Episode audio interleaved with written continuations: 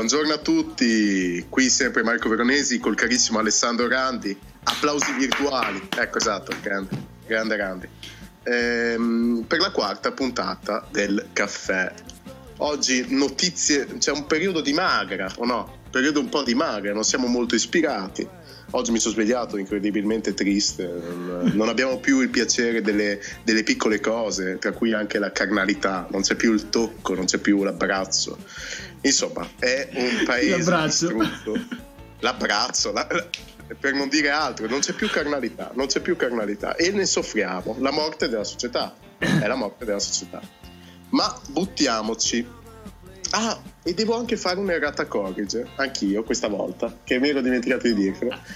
Eh, sembra che la Meloni nel 2011 non abbia votato contro il MES, ma si fosse astenuta. No, l'avevi detto, eh? Ah, no, No, no, io avevo detto che aveva votato contro.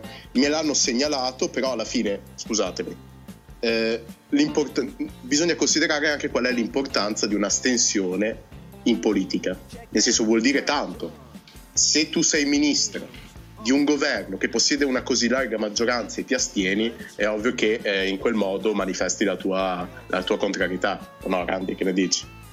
Sì, beh, eh, tutta la prima repubblica si è basata su astensioni. Esatto, diciamo che sono trucchi politici per dire guarda ci sono ancora, però insomma eh, ci sono ma non ci sono, Ci sono, ma non ci sono. preferisco non esserci insomma. Beh, Ecco. cioè, noi siamo lo Stato in cui c'è stato un governo che aveva la maggioranza non sulla fiducia ma sulla non sfiducia, ricordiamolo. Ecco, esattamente. il governo, il governo Andreotti del 78 aveva la non sfiducia dei comunisti. È quello, cioè adesso si con- ma stiamo un po' tornando in quella situazione. Guardate solo cosa sta succedendo adesso. Ce lo racconta Massimo Franco. Dice, dicendo fronte del no che riflette un populismo fuori tempo. Parla naturalmente del c'è questa grande diatriba che ormai eh, concentra tutte le nostre, eh, le nostre attenzioni ed è quella del MES sì, MES no. E dice far emergere un fronte del no che unisce fuori tempo massimo i populisti, dal Movimento 5 Stelle alla Lega e a Fratelli d'Italia, convinti che quel meccanismo intrappolerebbe l'Italia. Quindi abbiamo Movimento 5 Stelle, Fratelli d'Italia e Lega che sono per il no al MES, no fermo, però intanto si insultano naturalmente e si sbugiardano a vicenda. Dall'altra parte, ieri penso, si è pronunciato il cavaliere, dopo un po' di silenzio devo dire, dopo un po' di, di sordina, Sì, era sparito, era sparito. era un po' sparito e torna in- incazzato più che mai, preceduto da Tajani che lo introduce e dice dire no al MES sarebbe un errore clamoroso. Più chiaro di, più chiaro di così non potevo immaginarmelo. E pensate che è la prima volta, credo, in- nel ventennio, ormai trentennio berlusconiano di politica, in cui Prodi, Prodi, il suo acerrimo nemico, e Berlusconi riescono a mettersi d'accordo sulla stessa cosa. Entrambi sono per il sì al MES. Beh, bisogna dire una. scu- Scusami l'inciso. Ma Berlusconi, prego. Berlusconi in questi 30 anni ci ha regalato di tutto. Eh, prima, cioè, la, la contraddizione massima si è avuto prima di questa quando nel 2016 Marco Travaglio, acerrimo nemico di Silvio, e. Silvio Berlusconi hanno votato alla stessa maniera al referendum di Renzi. E, È vero. e- e come, e come diceva Crozza, Travaglio perché non gli piaceva la riforma di Renzi, Berlusconi perché non gli piaceva che la sua riforma la presentasse Renzi. Quindi i motivi erano un po' diversi, però già qui c'è stato uno dei più grandi, dei più grandi scoop della storia della politica e cronaca italiana. In più adesso eh, Prodi e Berlusconi che si sono lanciati, eh, lanciati grida È la stessa battaglia. grida di odio per, per- per anni adesso sono, sono dalla stessa parte. È incredibile, Esatto. è incredibile. Infatti abbiamo un dato drammatico ed è per questo che secondo me eh, concordano, perché eh, si prevede che per il 2020 ci sarà un calo del PIL italiano del 9,1%. Su uno sfondo così incerto, dice Franco, eh, un no al MES suonerebbe incomprensibile.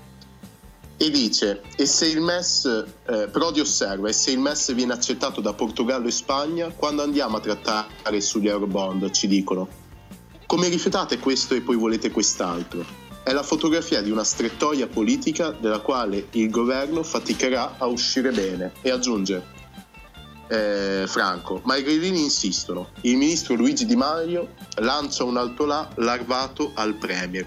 Uso le parole di Conte. Il MES è uno strumento antiquato è il riflesso di un Movimento 5 Stelle spaventato dal proprio elettorato e dalla concorrenza della destra, tutti prigionieri di un anti-europeismo figlio di un altro tempo.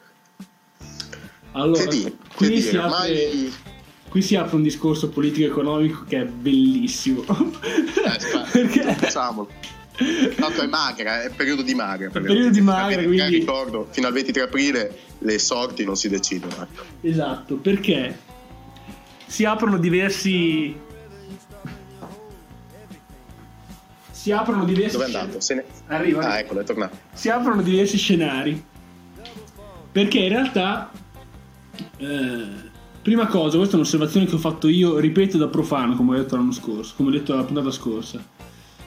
Eh, Conte in realtà sembra si sia un attimo sia tornato sui suoi passi rispetto a quello che aveva detto in conferenza stampa, nel senso che sembra che non, vog- non, non, non abbia intenzione di andare là e dire eh, eh, MES no a, a, tutti i costi, ma che stia ragionando appunto sul fatto che magari il MES eh, senza condizionalità possa essere usufruito. Quindi da questo punto di vista sarebbe più nella, eh, con, eh, con, Gualtieri, che poi è il suo ministro, ministro dell'economia ed è quello che sta gestendo in pratica tutta questa, tutta questa storia. Eh, però sembra debba tenere buono anche i grillini. E questo mi fa venire un dubbio, che forse in realtà la, eh, la eh, carriera politica di Conte non finisca con questo governo ma che abbia intenzione di entrare in politica. Questo perché? Perché è un uomo che in realtà eh, vog- eh, non abbia intenzione di, un, di, avere un futuro in politica, no?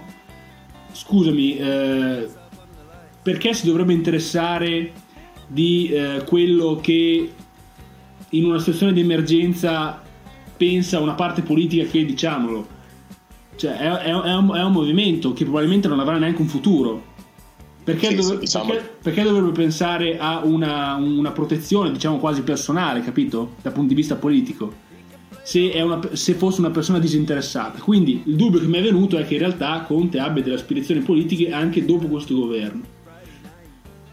E poi, sì, sì, mi sembra, e poi mi sembra ovvio. Esatto, ci sono, ci sono delle contraddizioni bellissime, cioè la Lega e Fratelli d'Italia che si insultano eh, con il Movimento 5 Stelle, però sono d'accordo. Cioè, MES no. Infatti è, è, infatti è, una cosa che è un po' che, è, un po che va avanti. Il, sì, eh, sì. Anche, anche, quando Conte eh, diceva no al MES, quindi era dalla parte dei 5 Stelle, veniva insultato eh, esatto. e, e, e, minacciato ah se, lo, ah, se lo accetta. Ma eh, tutte le volte che va in Parlamento dice che non lo accetta cosa sì, accetta? no però loro beh, il mh, mm, Conte si era incazzato di brutto quella volta appunto perché Meloni e Salvini avevano detto Messa approvato Messa approvato questa è stata la grande bufala e la sì, grande ma... menzogna.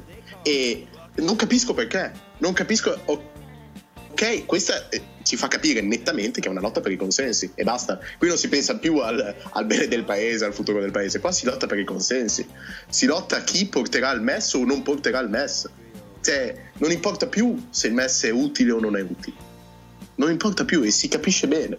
Si capisce da come, magari secondo me Conte non sarebbe neanche così contro il MES ma appunto deve tenere insieme eh. i grillini, deve tenere dalla sua parte i grillini, se no cade il governo cade il governo perché eh, ti, come ricordo qua arrivo subito arrivo subito l'affair MES potrebbe diventare il detonatore della crisi latente anche perché se il MES verrà attivato come ha scritto un dirigente grillino ai colleghi del movimento non sarà il mio nome ma il nome del governo Draghi quindi vuol dire che praticamente se il MES verrà approvato i 5 Stelle non ci staranno e quindi potrebbe cadere il governo. Se invece il MES non verrà approvato non potrebbe starci il PD. Quindi la fine di questo governo è molto vicina, diciamo, in ogni modo. Che il MES passi o non passi, e questo è il mio parere. Sì, Magari che si potranno realizzare. Ecco. Eh, sono due forze che sono molto allo strevo anche dal punto di vista razionale, perché il Movimento 5 Stelle, che dal punto di vista politico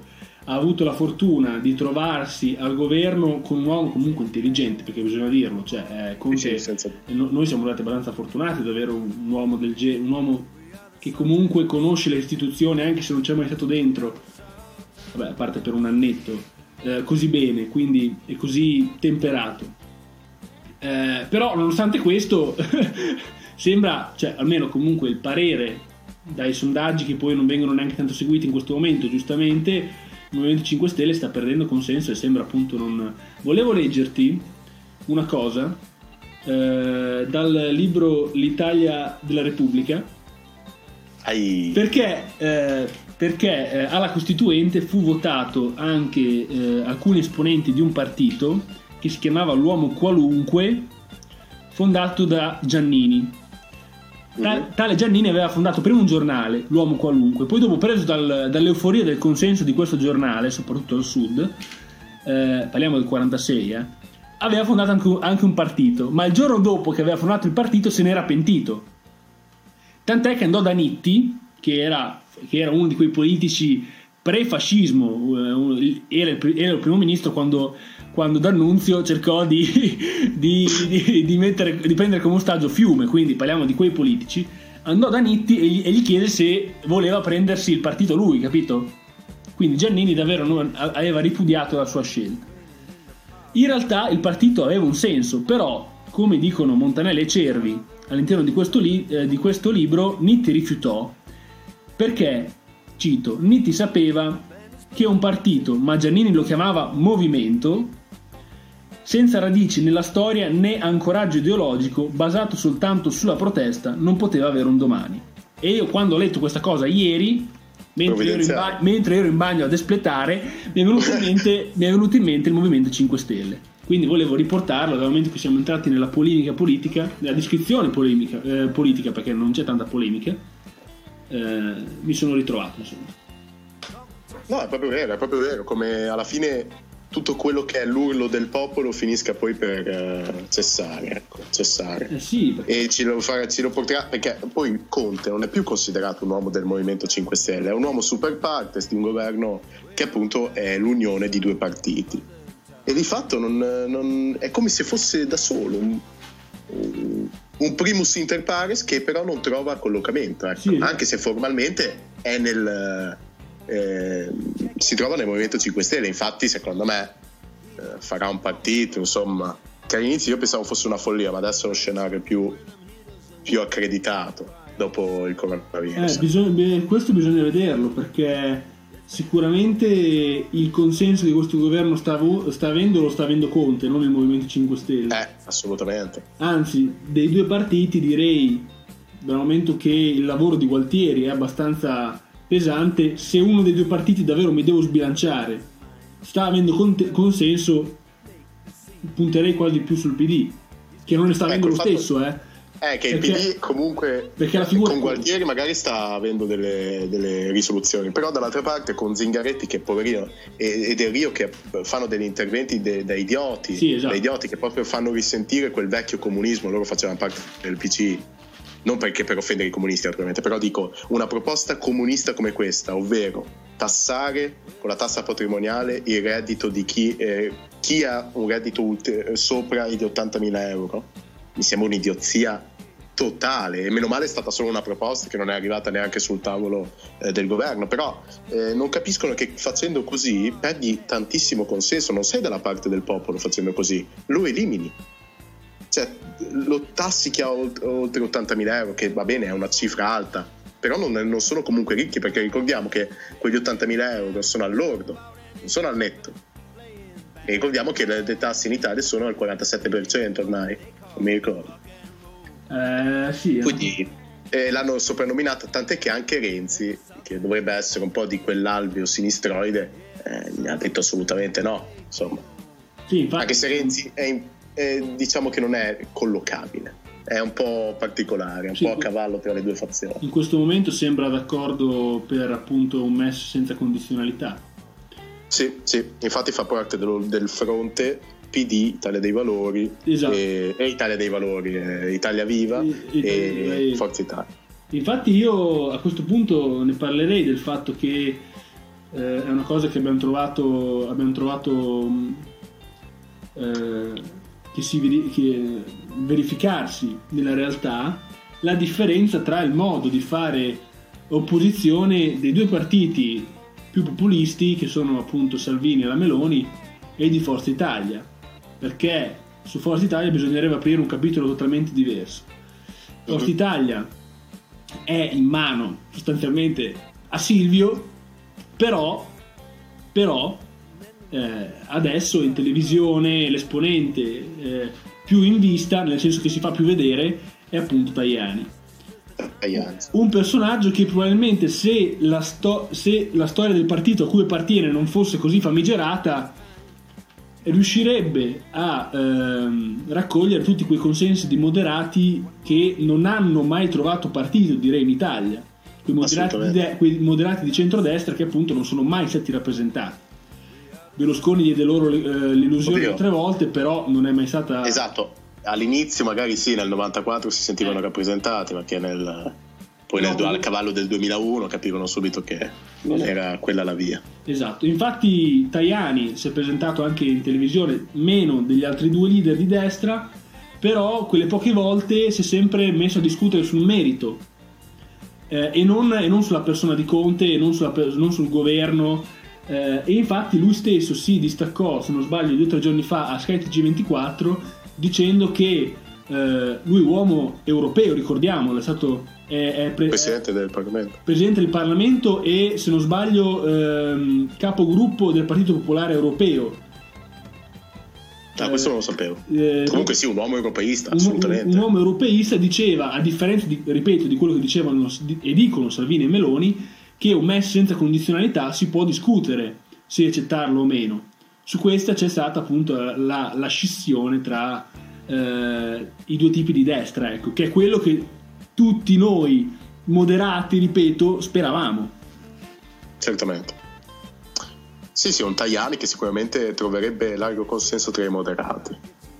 E, però eh, rimane lo spettro di Berlusconi, questo sì. è innegabile. Purtroppo è questa la causa, come parlavamo io e Alessandro, abbiamo formulato un po' una teoria sotto questo punto di vista, per cui eh, Berlusconi rimane il padrino del centrodestra, insomma, rimane quella persona che non ha più consensi ma che continua a governare, a tirare le fila del centrodestra. E naturalmente finché Berlusconi eh, non abdica al trono eh, il può riformare perché appunto il centro-destra è Berlusconi ora Salvini è diciamo ok eh, no, è una comparsa perché Salvini non è un moderato non, non rappresenta noi no, no. Salvini è un estremista un estremista che cerca consensi, un populista tra l'altro, con, al pari del Movimento 5 Stelle, tant'è che hanno idee uguali pur attaccandosi a vicenda per la lotta dei consensi.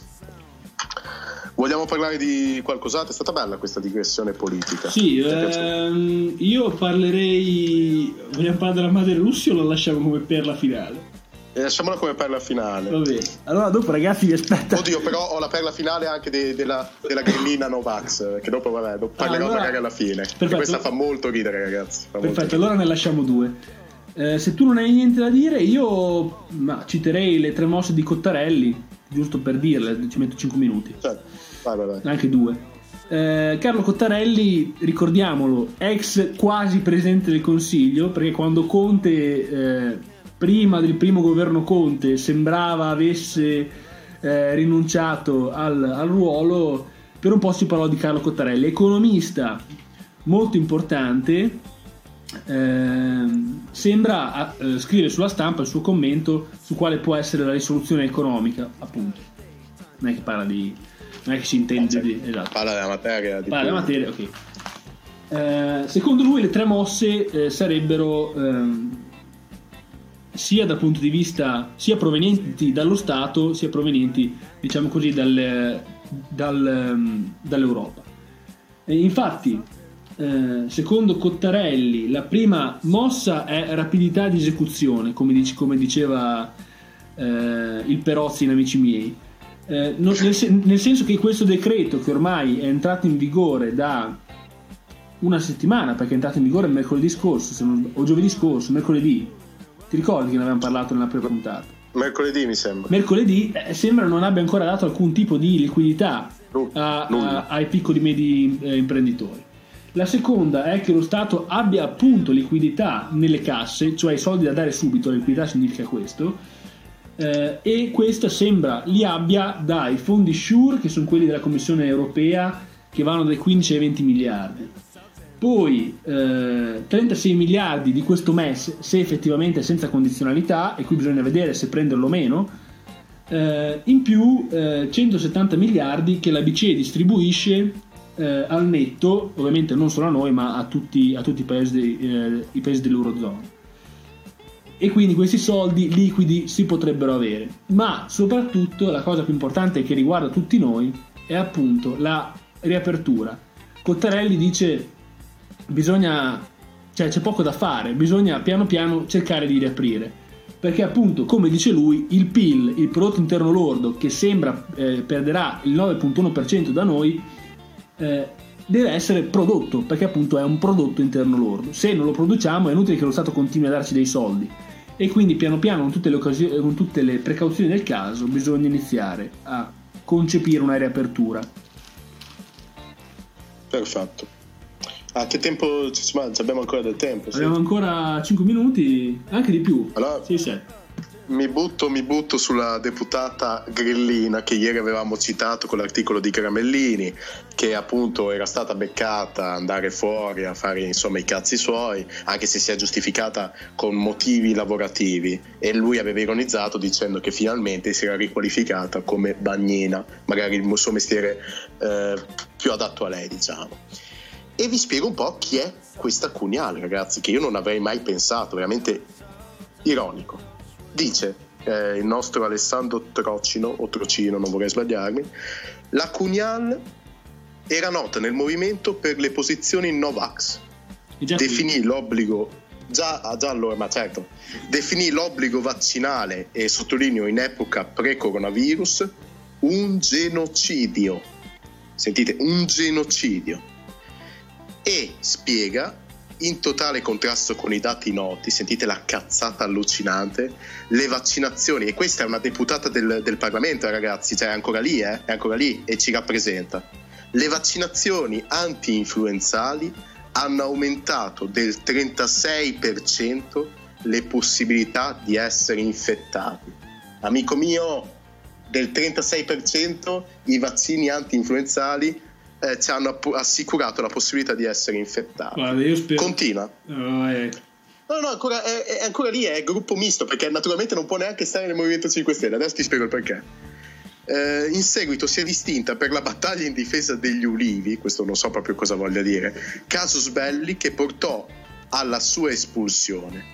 Fu un discorso in aula in cui spiegò che il movimento stava facendo uno scempio per conto delle agromafie delle agromafie, delle agromafie.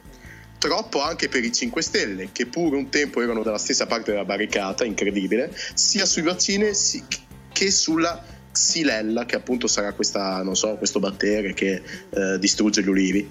E ora spiega, senti qua, e ora spiega che i governanti stanno facendo di questo paese un laboratorio di cave, di cavie per 5G per 5G. Questa ci rappresenta, signori, in gruppo misto. Non è neanche più degna di stare in quel movimento, insomma, non dico di buffoni, però magari più adatti a lei.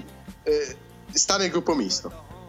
E naturalmente la Casellati, la presidentessa del Senato, è adirata, si adira e le, l'ammonisce e dice trovo inaccettabile che due senatrici, perché è stata beccata anche un'altra ma ha fatto meno scandalo perché questa è una cretina, eh, trovo inaccettabile che due senatrici siano state oggetto di eh, segnalazione dalle questure di Messina e Roma, nonostante avessero dimostrato di essere in esercizio delle proprie funzioni. E niente, questo mi lascia sgomento. Ma è una cosa incredibile. Eh, purtroppo, purtroppo siamo, siamo, messi così in Italia. Abbiamo, certo, la democrazia ci assicura che anche le teste di cazzo parlino, però mi dispiace che prenda uno stipendio da parlamentare, ecco, perché eh, possiamo dire, e credo saremo tutti d'accordo, che dire che eh, le vaccinazioni anti-influenzali hanno aumentato del 36% le possibilità di essere infettati, eh, questo non è che sia un'opinione, questo fa incazzare anche nel rispetto delle persone che magari si impegnano veramente alla lotta contro il coronavirus. Io spero. E niente, auguro a questa Sara Cugnal di andarsene presto, tanto la legislazione dura 5 anni, anche di meno se si sciolgono le Camere, e che venga dimenticata totalmente e sputtanata io, da tutti. Io, da io, io spero che due o tre miei amici non, non, non, non, sentano questa parte del programma, sinceramente. cioè, ma io non lo so, io vabbè. Vediamo... Beh, se, se cioè, te lo diranno, magari così scopriamo se effettivamente ascoltano tutto il podcast esatto, oppure no. Ascoltano tutto il podcast no. Infatti, le, le, notizie, quelle belle, ve le diamo alla fine, così. Quelle divertenti, esatto. Ascoltate tutto. Quelle da farci capire ancora in che paese siamo, le vediamo alla fine. Esatto, esatto, ragazzi. Quelle divertenti sono alla fine. Perché tutto quello che volete, saremo bravi e belli, ma rimaniamo comunque. Yes. L'Italia rimaniamo, ok. Finiamo con eh, le accuse da Washington a Putin. Ai... Che non sono gratuite, eh. Cioè, Putin è full. Pri- cioè, è Putin. Cioè, se Washington e Putin fossero dei bambini, ecco, sarebbe Putin eh, a essere il primo ad aver iniziato, capito? Perché ricordiamolo, Putin che inciso ha dovuto rinviare con malavoglia il referendum costituzionale che gli avrebbe permesso di candidarsi per un'ulteriore volta. Perché è così che funziona in Russia, insomma. Eh, lavorava prima per il KGB, che era, eh, diciamo così, la, i servizi segreti eh, russi che controllavano la Germania dell'Est, se non vado errato, no? No, no, certo, servizi segreti. Lavorava per il KGB e già da, eh, a, all'epoca eh, lui si interessava su, il, sulle accuse da fare agli Stati Uniti d'America per quanto riguarda i virus che giravano all'epoca. Fu lui, insieme appunto al KGB, a iniziare a dire che eh, l'Avis era stato eh, l'Avis, il, l'AIDS lapsus, lapsus, freudiano. lapsus freudiano. L'AIDS era stato eh, formato in laboratorio dagli americani per eh, sterminare eh, gli afroamericani. Oh, guarda, boh. e, e sembra che Putin non abbia perso il vizio, perché appunto accusato gli, gli americani anche per l'Ebola nel 2014 e sembra che la cosa già dal 3 febbraio sia, eh, sia stata rinnovata con il Covid. Eh, infatti sembra che appunto la Russia sia, abbia iniziato ad accusare gli Stati Uniti di aver costruito in laboratorio questo virus per, eh, per poter eh, confermare la loro egemonia e, e, e la loro dittatura direi mondiale e quindi adesso gli Stati Uniti Ah, niente, sono un po' comunque i creatori, sai, complotti, cioè, voglio dire. Beh, secondo me, cioè, quando anche i capi di Stato diventano complottisti, vuol dire che la pandemia è arrivata, non solo quella sanitaria, ma anche quella psicotica. psicotica. E, e insomma, non capisco. È, come volevo anche parlare della cazza. De, de, delle inchieste che sono state aperte dalle procure. No, Putin non che... aveva perso il vizio, eh, ricordiamolo. Lo faceva prima che andasse di moda. E io e te stiamo rischiando, esatto. la... io e te stiamo rischiando la vita, secondo me, a parlare di queste cose. Adesso io dovrò prendermi un body, che non so, le ragghe del corpo. Che... Adesso saremo sotto scorta, un po' come, come Di Matteo, quello, il, il PM palermitano. Esatto.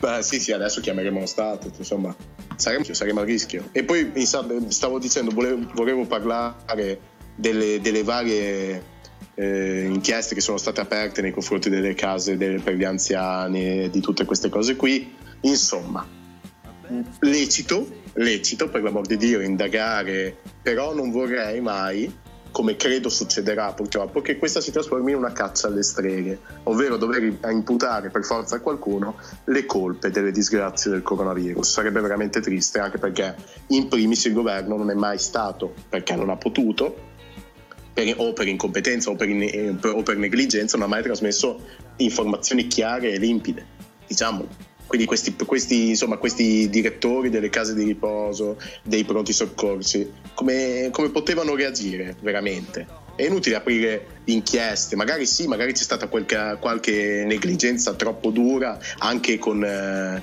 nonostante fossero arrivate quelle informazioni necessarie, però ok indagare quelli, ma spero veramente adesso non sia un'occasione per fare piazza pulita, eh, per, trovare, per eliminare quelle che sono responsabilità politiche. Vabbè, sì, eh, Io direi che siamo... Sì, eh, diciamo che la responsabilità politica può rimanere quando si trasforma in giudiziaria, c'è sempre il rischio, soprattutto in Italia, che diventi, eh, che diventi appunto la ricerca di un capro espiatorio, vizio che abbiamo sempre avuto, eh. Sempre avuto. Sì, sì, assolutamente. È per, quello che, è per quello che siamo così scettici. Però comunque se ci sono delle cose da, da da, da ricercare e da, e da, chiarire, quello bisogna farlo. Il problema è che Certamente, non, non... ci spettacolari. Infatti, io sono d'accordo, non stavo dicendo questo, stavo dicendo che, appunto, come dicevi tu, il, spero che non si trasformi in una cazza al capo espiatorio, esatto, perché sarebbe veramente triste, soprattutto per una situazione fuori controllo come questa. Allora, noi vi, eh, siamo giunti al termine, vi salutiamo, vi ricordiamo anzi vi annunciamo perché non ve l'avevamo mai detto ancora prima quindi vi annunciamo no. che eh, domani se tutto andrà, andrà, per il meglio ci sarà una puntata speciale col primo ospite col primo ospite un mio caro amico Ludovico Bettoli che spero stia ascoltando nel senso così vediamo se arrivi alla fine delle puntate perché saresti un coglione a voler partecipare e non arrivare alla fine quindi oggi ci contattiamo e domani forse o dopodomani adesso decideremo sì. uscirà una puntata speciale che prenderà di- porterà la nostra trasmissione in una dimensione internazionale perché il mio caro amico Ludovico è di Bristol vive lì e studia lì e quindi parleremo di un po' di cose non vi annunciamo nulla. Perfetto. Bene. Ci vediamo. Arrivederci e ci vediamo domani. Ci vediamo domani. Ciao ragazzi. Ciao ciao.